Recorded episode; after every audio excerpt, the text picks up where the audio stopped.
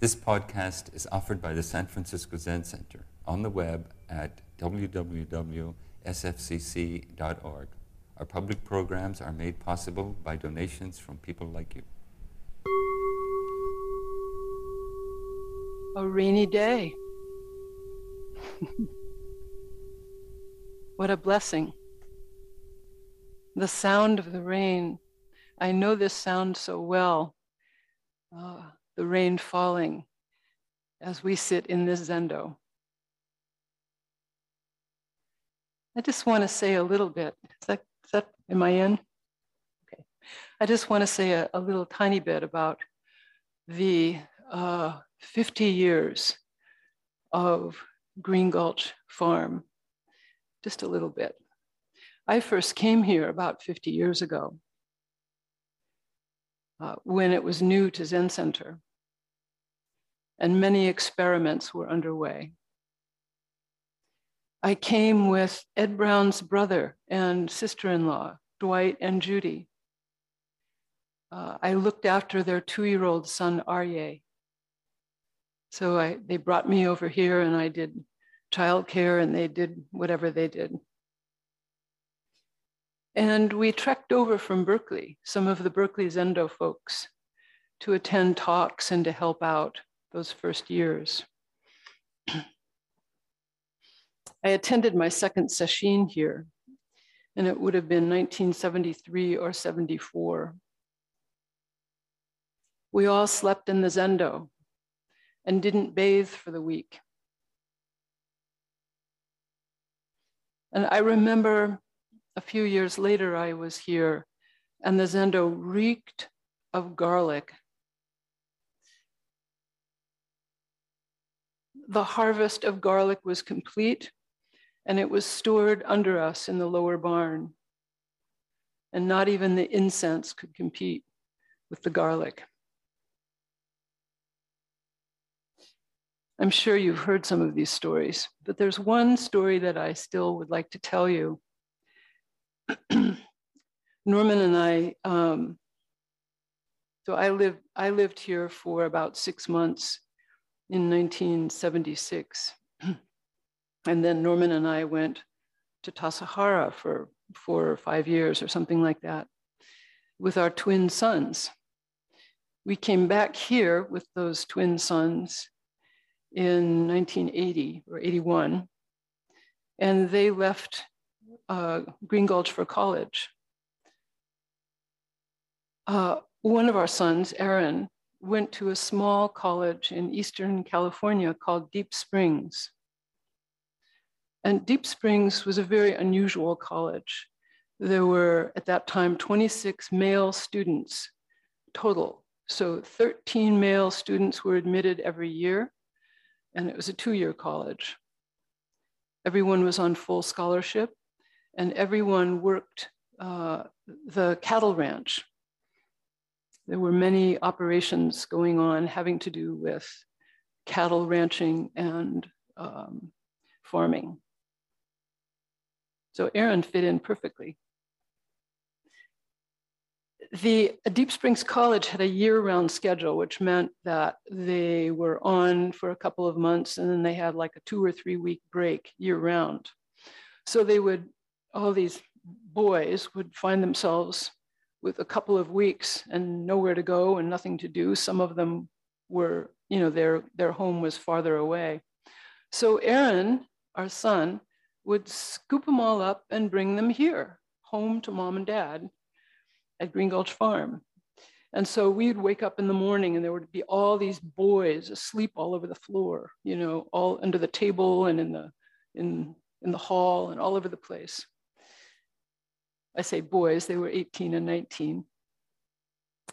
And one of these boys was Jiryu, uh, who is now uh, going to be your abbot. we feel proud that we introduced him to Green Gulch Farm in the first place. Um, back when Aaron scooped up all his fellow students who needed some place to go and came here. So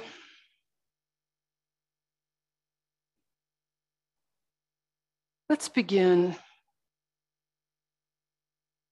where we always begin with a few breaths, the basics. So inhale allowing the body to lift from the inside, refreshed and enlivened by air, by the earth's atmosphere.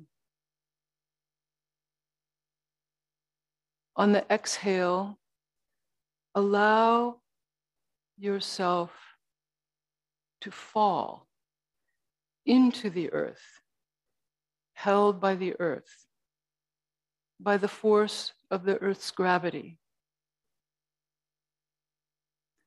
Inhale the earth's atmosphere, allowing the earth's atmosphere the volume and lightness to lift the body.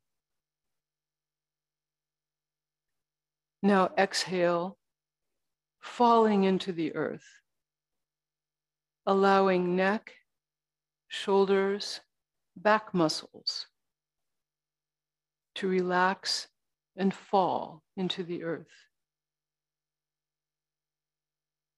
Inhale the earth's atmosphere, allowing space in the body down to the, bo- down to the belly, lifting the torso, the chest with breath. Now falling into the earth, letting go of everything. This is our practice of revering the ancestors, the earth, and the atmosphere.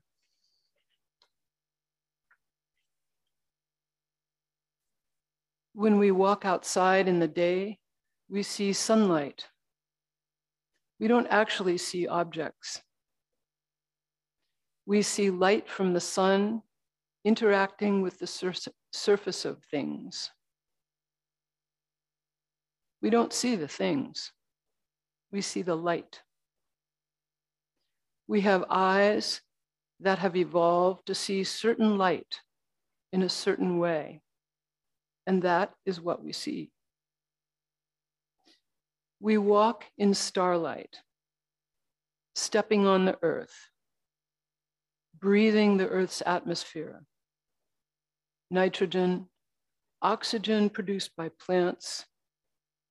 All our food comes from plants or animals that eat plants.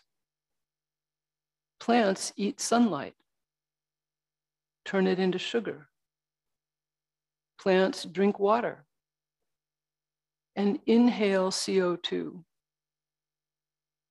They exhale oxygen. We inhale oxygen and exhale CO2. We require sugar and oxygen to live, like most all living things do. Our life is occurring in a web of these ancestors. I'm a scuba diver. And when I swim underwater, past sponges, anemones, sea stars, jellies, mollusks, fish, I feel their ancient heritage and I feel their presence in my being. You know, we share DNA with these animals. We evolved from them, from sponges, our first animal ancestor. On land, we walk on rock and soil, where the remains of our ancestors lie. Ashes, bones, shells, hair, nutrients incorporated in the earth's minerals. The sky stops at the soles of our feet. We walk through sky. We breathe sky. we are held by the Earth's gravity. We have a specific relationship with the Earth's gravity according to our mass in relation to the Earth's mass. It is specific and it is personal. We are surrounded, formed, enlivened, held, and refreshed by these ancestors, known and mostly unknown. Our very bodies are composed of these ancestors.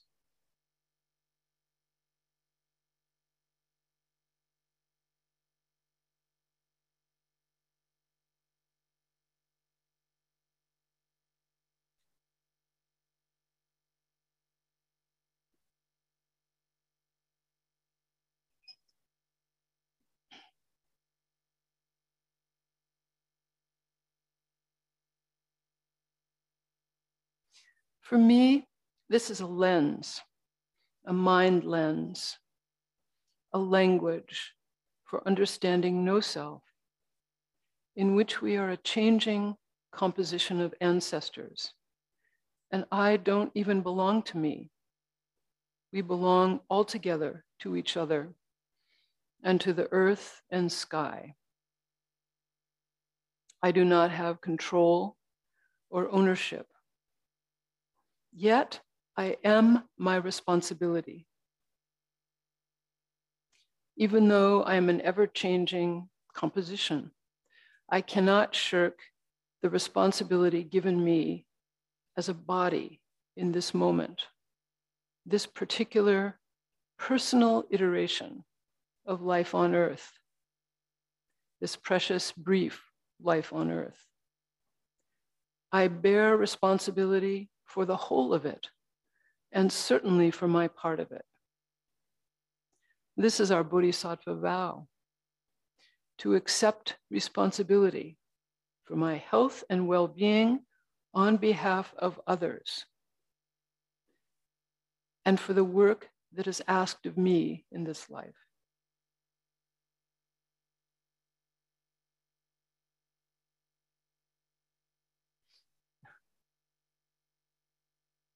So I have to add a little something here. I, a couple of weeks ago, I was in Mexico, and while in Mexico, I gave a whole bunch of talks in prisons in Guadalajara. And in one of the talks, one of the talks, there were 462 men in a stadium listening to my talk. I was so surprised. I managed to get them all to meditate for 10 minutes. And one, one man asked me a question afterwards. He said, Do you have to know science to meditate? Because I'm always talking about gravity and atmosphere and fish and, and evolution and whatnot. and I realized, right. but what I, what I said to him is, Absolutely not. This is my language, and our practice is very personal. It really belongs to each of us. The language, the way we do this meditation, the way we arrange our bodies and minds is very personal and very specific, and it's very creative. So I said to him, No, you, it's just that this is my my language because I've spent so many years talking science and thinking science. And today you are stuck with a science teacher. so I say that to you too. Another story. When I was a little girl, I used to sing songs with my grandfather, songs from an old songbook he had. There was a song I'm going to lay down my sword and shield down by the riverside, down by the riverside, down by the riverside. I'm going to lay down my sword and shield down by the riverside. Gonna study war no more. I ain't gonna study war no more. So we sang this and other songs each time we visited, and it was always a special occasion for me. When I was older, I came to understand that my father, who had been stationed in Xi'an, China during World War II, Xi'an, China, uh, is the Tang Dynasty imperial capital, Chang'an. So he was stationed there. He was in the Flying Tigers defending China against Japan. He'd come home from that war and found work as an aeronautical engineer, part of the military industrial complex in Los Angeles in the 50s through the 70s. He had two older brothers, and these were the three sons of my grandfather, my uncles. One joined the CIA after World War II, and he was stationed in Japan and Korea and Vietnam. The other brother was a nuclear physicist who worked on the Manhattan Project in Los Alamos, New Mexico.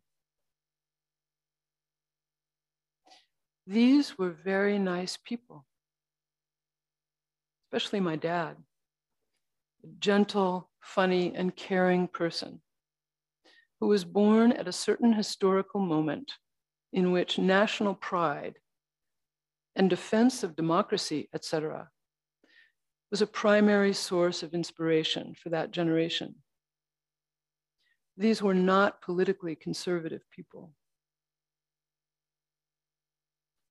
When I realized what my father's and his brother's work was in my early teens, I knew this was not my inspiration in life.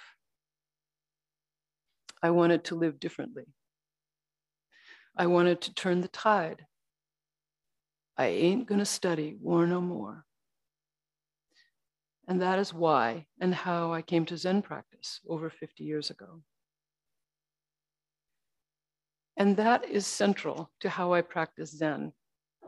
I ain't gonna study war no more. And this is the spirit in which I want to talk now about the practice of respect and extending the practice of respect to all beings and all our own funky, troubling, troublesome, dangerous, and ugly human capacities. The practice of respect does not depend on the worthiness of the person, including this person. The practice of respect for whatever arises, whomever appears in front of us, is our practice. It's the practice of respect for life, for being, for ancestors. We can respect our more difficult human capacities, like anger, jealousy, fear, and all the rest. Why? Because I ain't gonna study war no more, inside or outside. I've been thinking lately about uh, an interesting expression that I've heard uh, in various contexts our better selves. Here's a quote from Nancy Pelosi we must call out what is wrong and call on our better selves to make things right. Our better selves. Hmm. It implies our worst selves, which would be anger, jealousy, fear, resentment, judgment, etc. But in the spirit of I ain't gonna study war no more, how would it be to respect these things, not turn them into the enemy, not try to swat them down like war games? How about respecting them, accepting them, giving them space? Why? Because that is the activity of our better selves. How about if I refrain from letting my worst selves slap each other down, and get in fistfights. Our practice is respectful, steady, rooted, patient, kind, discerning, and compassionate. And through this practice, we see the suffering inherent in our worst selves. And we also see their changing nature. So steadily, patiently, we stay rooted and allow them to change, to rise and fall into the earth.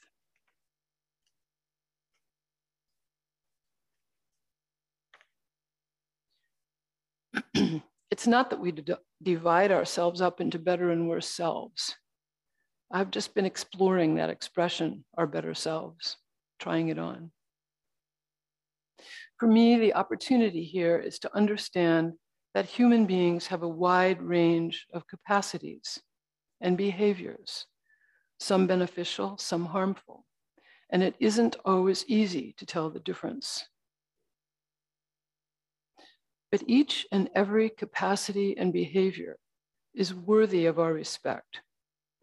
Anger and fear, part of our emergency alert system, as is pain.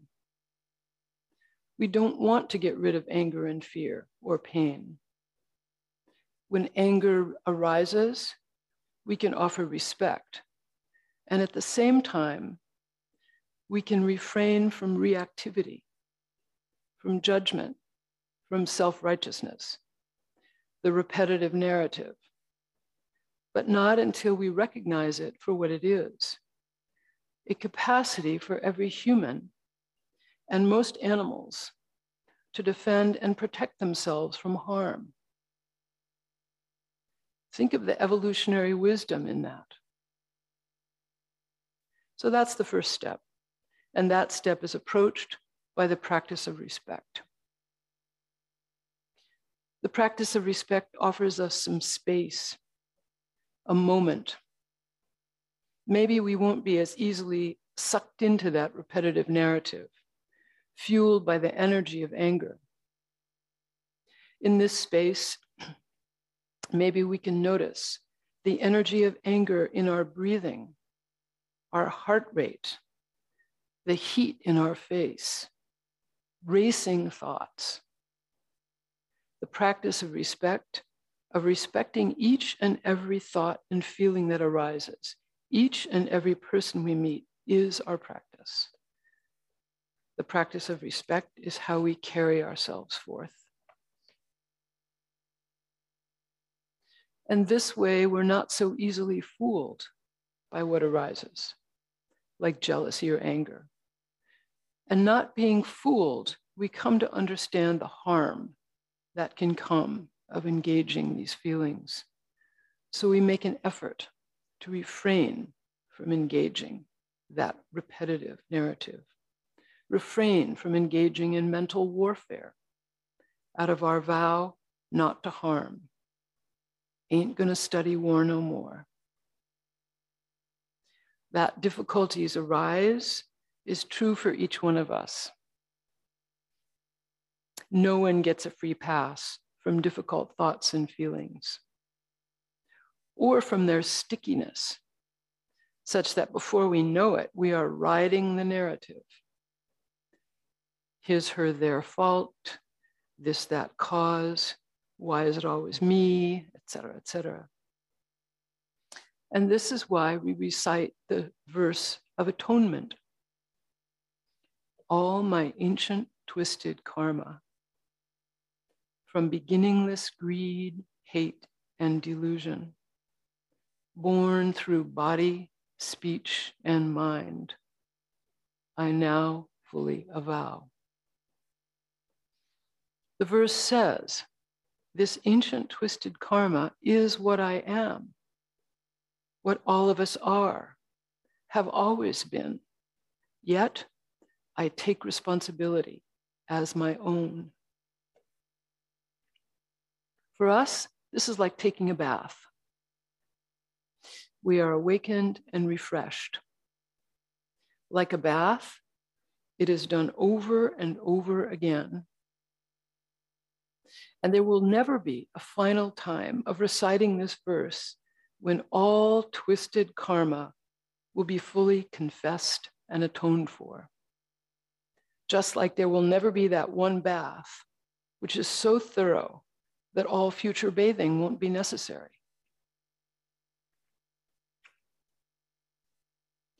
And just as we aren't embarrassed or ashamed that we need to bathe regularly, we don't need to be embarrassed or ashamed or guilt ridden by our ancient twisted karma.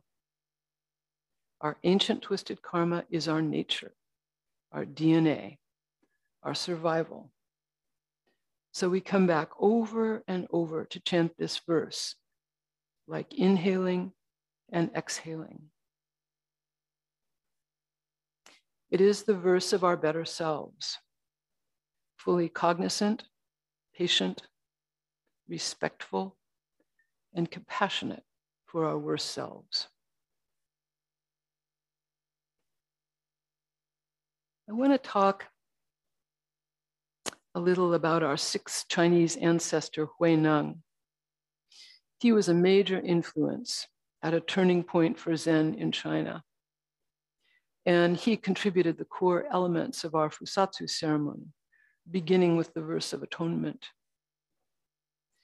Huineng is credited for founding what is called the Southern School of Buddhism, which is tagged not very accurately as the Sudden School, as opposed to the Gradual School of the North. This, uh, this description is a case of the victor rewriting history so a, a note to self. Uh, it, it's, it's, a, it's what has come from Huineng and his life is extremely valuable and helpful to us. But it's, uh, there's a lot of legendary um, uh, truth here.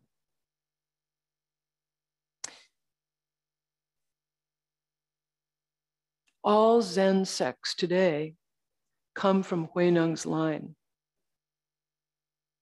The difference between the sudden and gradual schools is expressed in the two famous verses composed by Huineng and Shenxiu. Shenxiu is the main disciple of Huineng's teacher, Hongren. There will not be a quiz.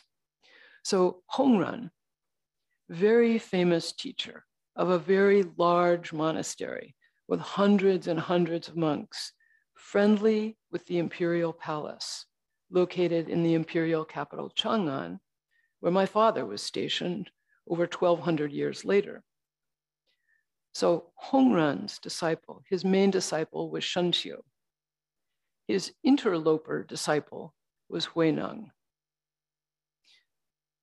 And the verses go like this.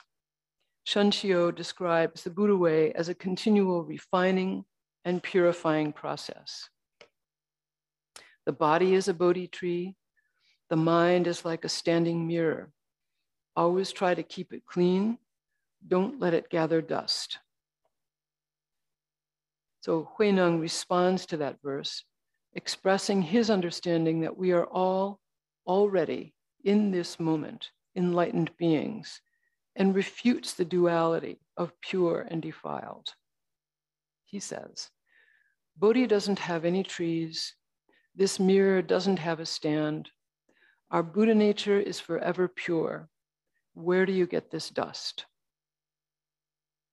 So, this launched a radical change in Zen culture and practice in China.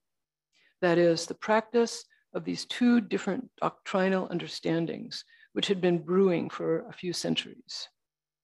That, along with catastrophic historical events, led to the development of Chinese Zen Buddhist culture, with agrarian based temples and monasteries and, and monks wandering the mountains from temple to temple, meeting each other, the culture that we know. So, back to the verse of atonement and the so called sudden schools. We atone for wandering off, seeking special rewards, wishing things were different from how they are. And we atone for indulging ourselves in repetitive narratives of anger, of fantasy. We do this over and over again, each time suddenly, completely, energetically, with utmost sincerity, because that is, in fact, who we are and where we live. Our true self is our better self. Everyone, without exception, wanders off because we are human and we have such an array of human capacities, more than we can handle, more than we know what to do with. But we can do this. We can show up on each moment, fresh and sudden. See ourselves clearly and atone for our many foibles. Seeing our life as it is in this present moment, returning to our life as it is in each moment, as we say, showing up for life in each moment, is Huineng's teaching. So, our present day understanding of these things is not uh, uh, either or, Shenxiu or Huineng. In our present day understanding, we do polish the mirror, not because we have a problem or make an enemy of dust. We don't need to declare war on dust. It's not about the dust. It's that we are mirror polishers by nature. It's what we do. We bow and recite verses. We take baths. We return to this moment, startling and vivid, inhaling the earth's atmosphere, exhaling, falling into the earth, restoring our place in the web of ancestors.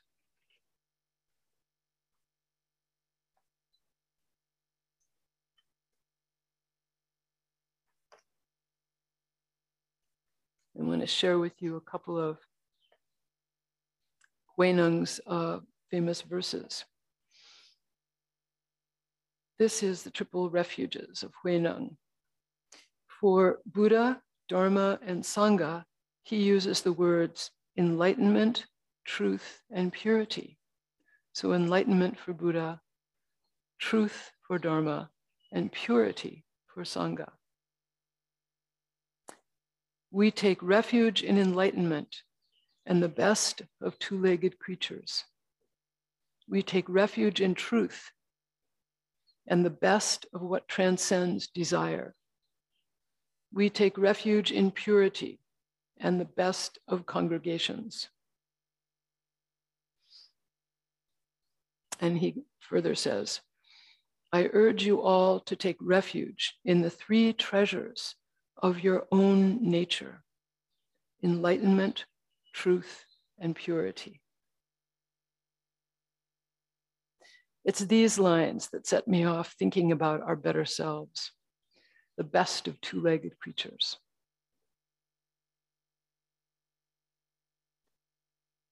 Another, another verse of Huineng's, uh, uh, taking refuge in the three Buddha bodies, Dharmakaya, Sambhogakaya, and Nirmanakaya.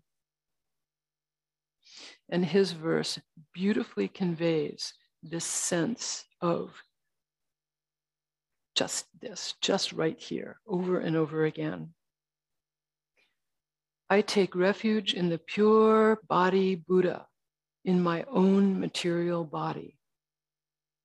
I take refuge in the myriad fold transformation body Buddha, in my own material body.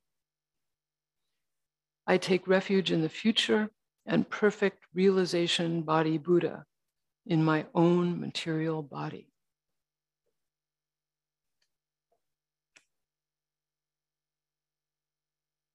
You know, many Buddhist sutras are set in a fantastical, mystical, and magical land one laden with jewels and mythical creatures huge people with huge chairs, albino animals.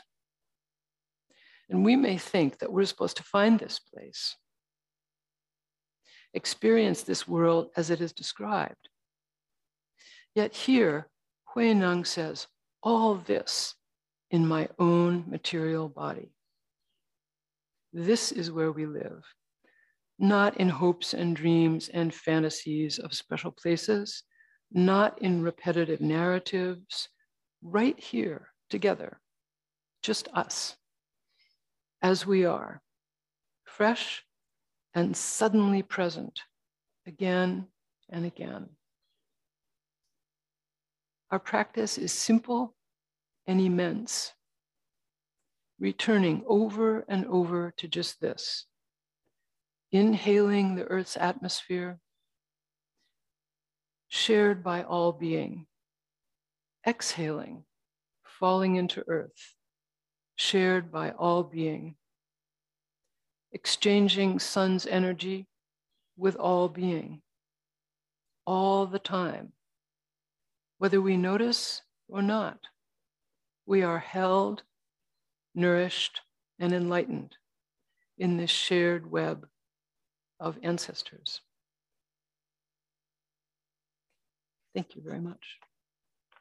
Thank you for listening to this podcast offered by the San Francisco Zen Center. Our Dharma talks are offered at no cost, and this is made possible by the donations we receive. Your financial support helps us to continue to offer the Dharma. For more information, visit sfzc.org and click Giving. May we fully enjoy the Dharma.